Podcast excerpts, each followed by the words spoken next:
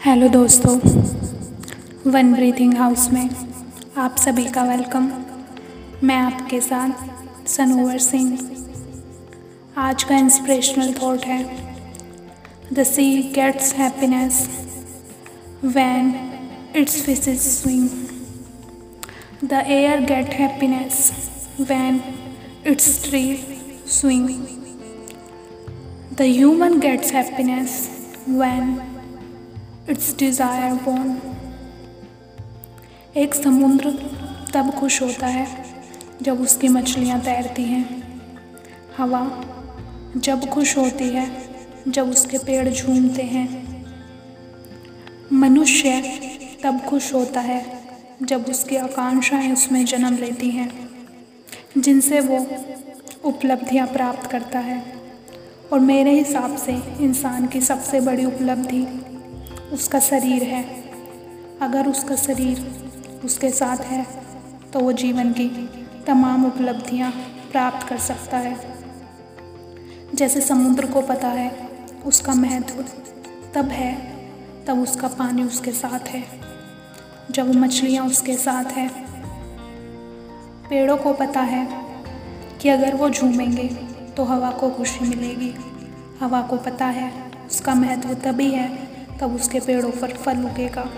जब उसकी पत्तियाँ झूमेंगी, इसी तरीके से इंसान का महत्व भी तभी है, तब वह अपनी महत्वाकांक्षाओं को पूरी करे। अपने ख्वाबों को पूरा करे, उपलब्धियाँ प्राप्त करे, जो वो अपने जीवन में चाहता है। हम सभी उस चीज़ की तरफ़ चाहता चाहते हैं, जहाँ से हमें रिज़ल्ट जल्दी मिलते हैं।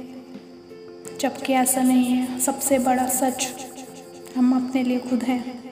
हम औरों से तो झूठ बोल सकते हैं, पर हम खुद से हमेशा सच बोलते हैं कि हमें किस चीज़ से खुशी मिल रही है और किस चीज़ से हमें दुख हो रहा है। ये सब हमें पता है तो हम चाह कर भी अपने से झूठ नहीं बोलते। इसलिए अपने मन में वो बीज पैदा होने दें, जिससे आप अपने डिज़ायर को चुन सकें। आप क्या चाहते हैं उसको चुन सकें?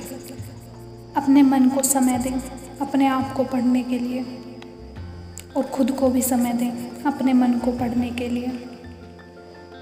मन को उस डायरेक्शन में जाने दें, जिस डायरेक्शन में वो जाना चाहता है। उस डायरेक्शन में नहीं, जिस डायरेक्शन में वो कभी नहीं जाना चाहता। दोस्तों, उस चीज़ को ज़्यादा एफर्ट्स की ज़रूरत होती है। अगर हम उसे उसके अपोजिट डायरेक्शन में धकेलें, अगर आप किसी चीज़ को उसके अपोजिट डायरेक्शन में धकेलते हैं तो आपको ज़्यादा पावर की ज़रूरत होगी, ज़्यादा एफर्ट लगाने पड़ेंगे। लेकिन आप अगर उसी के फ्रैक्शन और उसी के मोशन में उस चीज़ को धकेलते हैं फोर्स करते हैं तो आपको कम एफर्ट्स लगाने पड़ेंगे।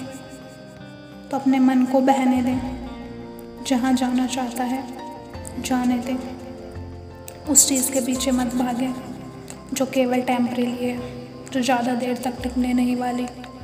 यह ज़िंदगी आपकी है चॉइसेस आपकी रहने वाली हैं। इसमें सक्सेस आप प्राप्त करने वाले हैं और फेल आप होने वाले हैं। और उस ऊंचाइयों को भी आप ही छुएँगे, जिन ऊंचाइयों को आपने तय करा है। और सबसे बड़ी बात, इन सब चीज़ के लिए कोशिश भी आपको करनी पड़ेगी। Thank you to listening me.